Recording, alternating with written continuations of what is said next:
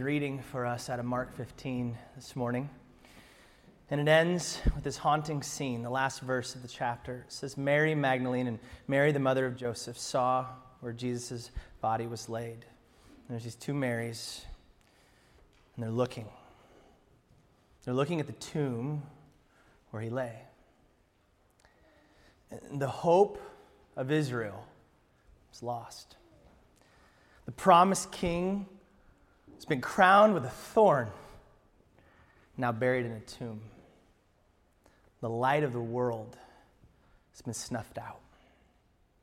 It's a dark night for the follower of Jesus. We started somber this morning, and you're like, dude, it's Easter.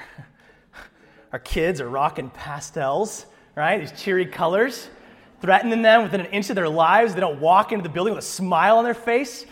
Don't touch that tie. Come here, come here. And then we kick him out of the building right away, and it's all depressing in here. You're like, come on, bro. Had this nice, calm brunch this morning.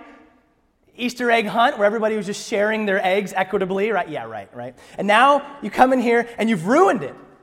Like, I came to celebrate the resurrected king, and you're acting like it's a funeral. We're going to take a journey this morning together. We're going to take a journey from death to resurrection. You see, we wanted to start this morning together by sitting on the crucifixion of our Jesus. Because without Good Friday, there's nothing good about Easter Sunday. Uh, another way to say it is without the cross, there is no resurrection. Without the horrors of Friday afternoon, there is no beauty at the empty tomb. We want to be careful not to just fast forward to the end of the movie. It's like all you weirdos out there that pick up a book and the first thing you do is go to the end and read the ending. You need to repent of that. That is wrong, okay? it, it's, it's only a happy ending if you followed the journey of the characters and what it took them to get to that place. You don't just flip to the back and say, oh, they lived happily ever after. And that's why we started this morning in Mark chapter 15 to look at the death of Jesus and not just skip ahead to Mark chapter 16 when he rises again. Another way to say it is that without the bad news, the good news isn't good. Without the bad news, the good news isn't good. Let me illustrate this. Say you're, you're sleeping in the middle of the night, peacefully, minding your own business and all of a sudden, you hear this loud crash, and someone barges into your room, and you can't even see who it is, and they grab you. They drag you by the ankles out of your bed, and you're freaking out. And you're grabbing the covers and any lamps and bookshelves along the way, and they drag you out of your room, out down the hall, out of the house, into the snow where it's freezing. Now, how do you respond to that? Hey, thanks, man. That was exactly how I wanted to spend the night. What in the world is going on? Who is this person? Get away from me. But then you learn that that stranger was actually your neighbor. And they saw that your house was in flames. And they had run in there to save your life. It changes your perspective, doesn't it? It moves you from, I'm going to sue you, crazy person, to, I owe you my life. You see, learning the bad news my house is in flames, helps me rejoice over and be eternally grateful for that good news. Without the bad news, the good news isn't good. Each of us come into this gym this morning with a different story. You're born in a different place. We were raised differently, different backgrounds, different jobs, different relationships, different strengths, different weaknesses. And yet, each of us in here, as a human being, created in the image of God, we have one common story at the baseline of it all. In Ephesians 2, it, it, tells us about this story. This is you, and this is me. It says in Ephesians chapter 2, verse 1 Once you were dead because of your disobedience and your many sins. You used to live in sin, just like the rest of the world, obeying the devil the commander of the powers in the unseen world. He is the spirit at work in the hearts of those who refuse to obey God. And then it says, all of us. Do you get that? On all of us. This is every one of our stories. All of us used to live that way. following the passionate desires and inclinations of our sinful nature. By our very nature, we were subject to God's anger just like everyone else. This passage tells us that every single one of us were born into this world dead, disobedient, drenched in sin, followers of Satan, and had the wrath of God poured upon us. Happy Easter. And some of us, man, we, we might, we soften the blow and we say, well, man, I'm not that bad, right? I mean, I'm certainly better than some of the delinquents I read about in the, in the paper. I'm not, there's a lot of people out there that'll do far worse things than me. But listen, if our standard is the Clarion's police reports, we need to reevaluate some things. Because our standard is not our neighbor, it's the holiness of our God. I thought about this. You know, I got a two year old niece, June. Oh, she's a mess. Let's say I come up to June and, and, I, and I hand her a rock and I take one and I go, hey, June, let's see who can throw a rock farther. I'm to spoil it for you. I could crush her. Right? She can't even get yogurt into her mouth properly, right? She's to throw a rock. Playing catch with her yesterday, a couple days ago. That two year old's all thumbs, right? No, June, hands farther apart. You crazy? Right? So when it, if, if I'm trying to throw it farther than her, I can win. But if I was to say, all right, June, let's see if either one of us can hit the moon with this rock, neither one of us are coming anywhere near that thing. You could take any major league pitcher that could crush either me or June. And the question isn't, can I throw it farther than them? The question is, can I hit my target?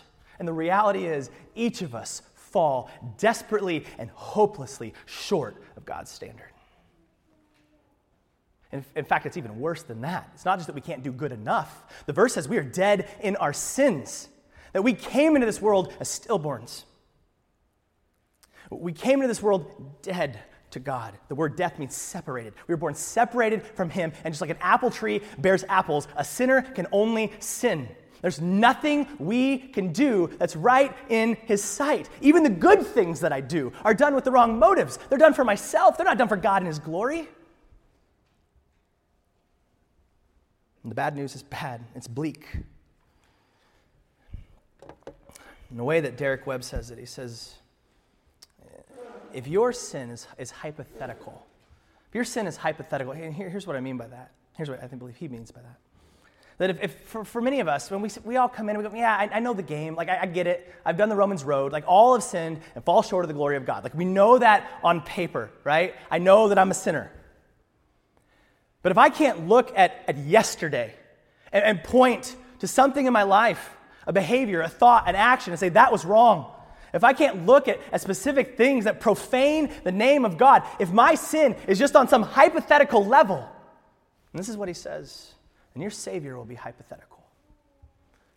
Because if, if my sin's just a game, then Jesus is just a game. He's just this kind of flannel graph picture that's a cute story. It makes me feel good every once in a while. But he says, if your sin is real, if we understand that the house is burning down all around us, then all of a sudden, when we realize the, the depths of the problem, the desperation of our situation, he says, Your Savior will be real. If, if we understand that we have no hope apart from Him, when He comes to rescue us, we're going to cling to the real Savior, Jesus. See, if, if we don't believe these first three verses, that we're dead, disobedient, deserving nothing but God's wrath, if we don't believe these three verses, then this is all a game and we don't need a Savior. But here's the good news today it's not that your sin isn't real, it's, it's not that you don't deserve God's wrath. That's not the good news. The good news when he turns the corner is this He says, But God, but God, but God is so rich in mercy. And He loved us so much in the midst of the deadness of our sins, in the depths of our despair. He did not leave us there, but that even though we were dead because of our sins, He gave us life when He raised Christ from the dead. It is only by God's grace that you've been saved. Brothers and sisters, there is nothing we can do to span that chasm. There is no amount of strength that we can heave that rock and get it to the moon, but God initiated with us. when he raised Jesus, the firstborn of many who will be raised with him. Are you joyful this morning? Go, not after all that. Thanks, Justin. Are you grateful for Jesus' resurrection? And if we're not, it might be because we don't realize he has dragged us out of a burning building.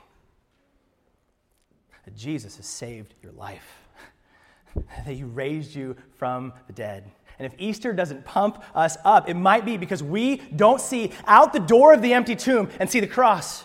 That we don't see, we don't realize, or we don't remember our need for his death for us. I got to tell you this story. Craziest Easter Sunday we've ever had here at Peninsula Grace. And you won't believe me, but I've got witnesses. About 10 years ago, the stage was actually flipped. And so the stage was over there, the, um, um, off to my left, and everybody was facing that direction. And uh, some of you old timers might remember that. And, and there was this old lady. She was sitting near the back of, of the auditorium, and she was kind of slumped over Looked, looked like at first that she was just sleeping. This was back when we had boring pastors, right? Hey, some of his family's here. No, I, we love everybody. Hey, we're, it's not here. Uh, now, it, it, looked like she had fainted. And we had a couple of medical professionals. Uh, Bob Letta, many of you know Dr. Bob. Uh, uh, um, Robert Glick was here, an EMT. He was actually helping remember, remind me of some of this story. And, and they, so they, they notice that something's wrong with this woman. And so they, they pick her chair up, just deadlift her, and bring her into the back the, in the entryway over there, Mary Jean Land. Okay, they go take her into the back. And, and when they walk her into the back there, what they discovered is that she had no pulse. She had no pulse. She had gone under um, into a sinus arrest, um, which is the part of your heart that keeps the beat, pretty important. And her, her heart had actually stopped for several minutes this woman had died.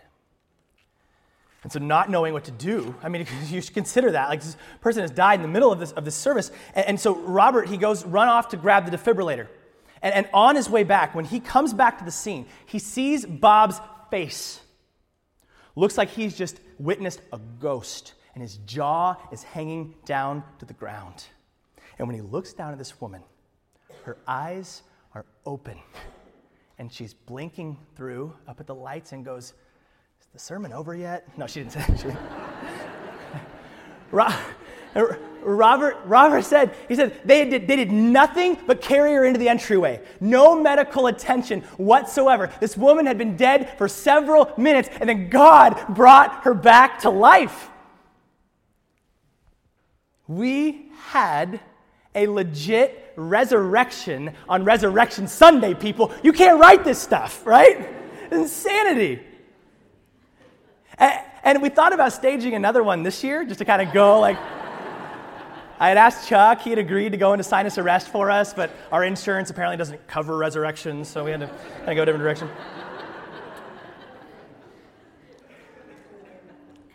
But what makes this story so incredible? is the fact that this woman was dead. See, if I just told you this story, hey man, there was this one time in church, and this little old lady, she was sitting back in the back of the church, and by the end, she was totally still alive. It was awesome, right? Like that's, that's, that's, a cool story, bro, right? There's nothing good or interesting or amazing about that story. But the, good, the, the bad news is necessary for the good news. The bad news that she had died makes the good news that she's now alive again so beautiful and so wonderful. How cool is that? You think about everything. She had been dead, and no longer could she hold her grandkids. No longer she enjoy another sunset or a juicy steak. She was gone. And then God comes in and he gives her life again. And she can do all the things that alive people can do. But do you realize this morning, if you're a believer in Jesus, the same miracle has happened to you. See, I was dead. I was born dead on arrival. There was nothing I could do that could please my God. There was nothing I could do to have a relationship with Him. And associated with that, There is no true joy in my life. There is no true peace in my life. And there is no real contentment. Listen to me. You will not find those things in all of the money in the world, and all of the sex in the world, and all of the power in the world. It can only be found in one source, and that's in God Himself. But now, I was born dead, but God, but God, but God is so rich in mercy. He loved me so much that He did not let Jesus stay in that grave. When did I get new life? Look at this, you guys. He gave us life when He raised Christ from the dead. The moment he raised Jesus from the dead, there was hope, not just for Jesus, but for every other person who would place their faith in Jesus. When he raised, I could be raised. In fact, it says in verse 6, he raises us with Christ, seats us with him in the heavenlies. Why? Because you and I are one with Jesus. So, where's Jesus right now? That's where we are right now. Is Jesus alive? Then I'm alive. Is Jesus sitting at the right hand of the Father right now? Then you know where I am? The truest thing about me, my position in Christ, is my feet are dangling up on the throne next to my Father God. That's the truest thing about me, and that's the truest thing about you if you believe in Jesus. Are you glad Jesus is alive today? Aren't you glad that Mark 15 is not the last chapter? I actually want to cl- close with this story in, in, Matthew. The account that Matthew gives of the risen Jesus this is so beautiful to watch this scene. We said it at the end of Mark 15. There's these women, and they're staring at the tomb. Jesus is dead. Verse 1, Matthew 28. Now, after the Sabbath, so it's Sunday, toward the dawn of the first day of the week, Mary Magdalene and the other Mary went to the tomb. So again, we have to sit here on the bad news. The bad news is these women are at the tomb, and Jesus, he's not a flannel graph story to these women. He's a person. He's been their master, their friend, their life. And Jesus has died. And their world has stopped making sense. He was supposed to be the king. He was supposed to be the Messiah, the Savior of Israel, the Savior of the whole world. And now this light has been snuffed out. The bad news then, but then, verse 2 Behold, there's this great earthquake, for an angel of the Lord descended from heaven and came and rolled back the stone and sat on it. His appearance was like lightning, and his clothing white as snow. And for fear of him, the guards trembled and became like dead men. I love that part, the fainting goats. They're just done. But the angel said to the women, Do not be afraid, for I know that you seek Jesus who was crucified. You came here looking for the one that was killed. You came expecting him to be dead, but here is the good news. He is not here. Why? He is risen. As he said, he told you this was coming. Come, see the place where he lay. He used to lay, but he ain't there anymore because he's alive. Then go quickly and tell his disciples that he has risen from the dead, and behold, he is going before you to Galilee. There you will see him. Why? Because he's alive. See, I told you. How do you react hearing all that? These women had given up their everything to follow Jesus. For three years, they had followed him, they had watched his every move. They've watched him heal. They've watched him forgive. They, he has given them hope and purpose for their lives and for the world. And then they watch him be brutally murdered and laid into a tomb. And now there's this huge earthquake, and there's these angels sitting where Jesus had lay. I mean, how do you react to that? Look at how they react to that. Verse 8. So they departed quickly from the tomb with fear and great joy and ran to tell his disciples. We talked about this when we were walking through his story. There's this thin line between fear and joy, and I demonstrated this. Okay, I'm going to go from fear to joy. Ready?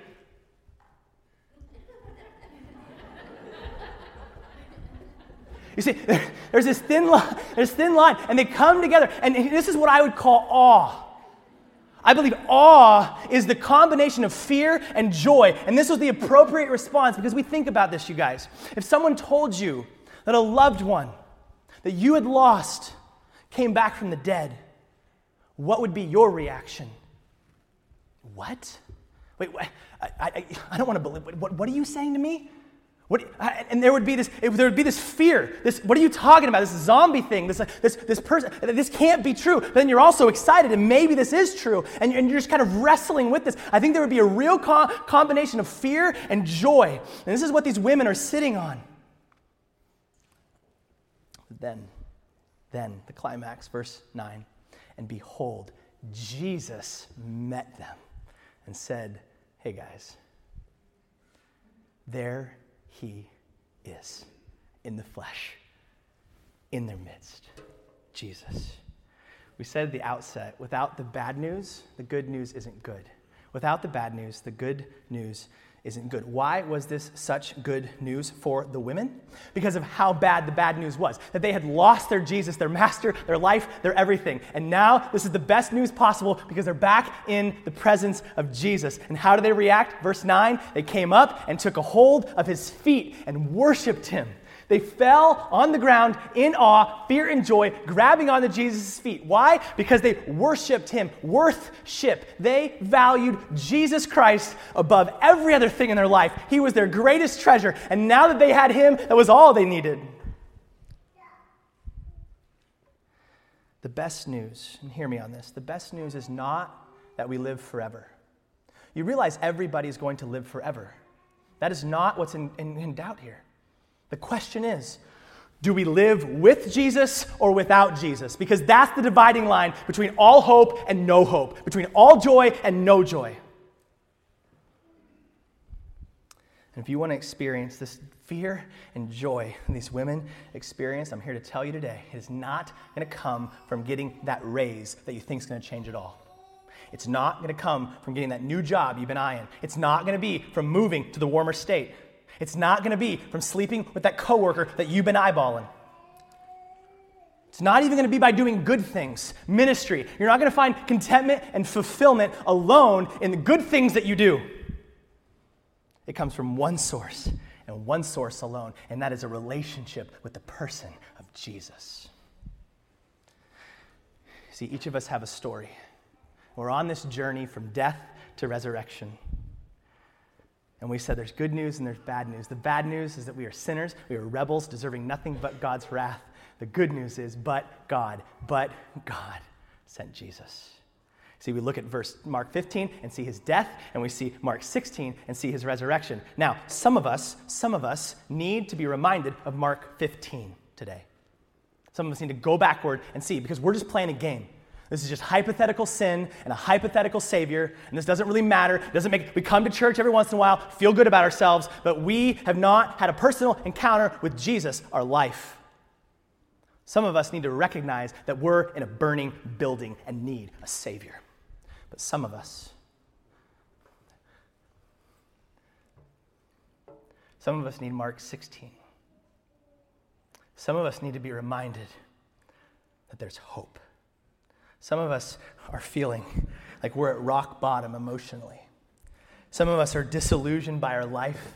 Maybe you've been by, betrayed by someone who's very close to you. Maybe you've lost a job or a loved one, or in the midst of a gruesome divorce or, or heading that way. And maybe for you, sin is very real, and you're in total bondage to something in your life that's huge. And, and you need to know today that Jesus is no longer in the grave, that he's alive. And because he's alive, there is hope for every single one of us that order can come to chaos, that, that wholeness can come to what's broken, that, that life can be given to what is dead because he is risen. There was going to be this big climax. You guys are going to carry me out on my shoulder. He is risen.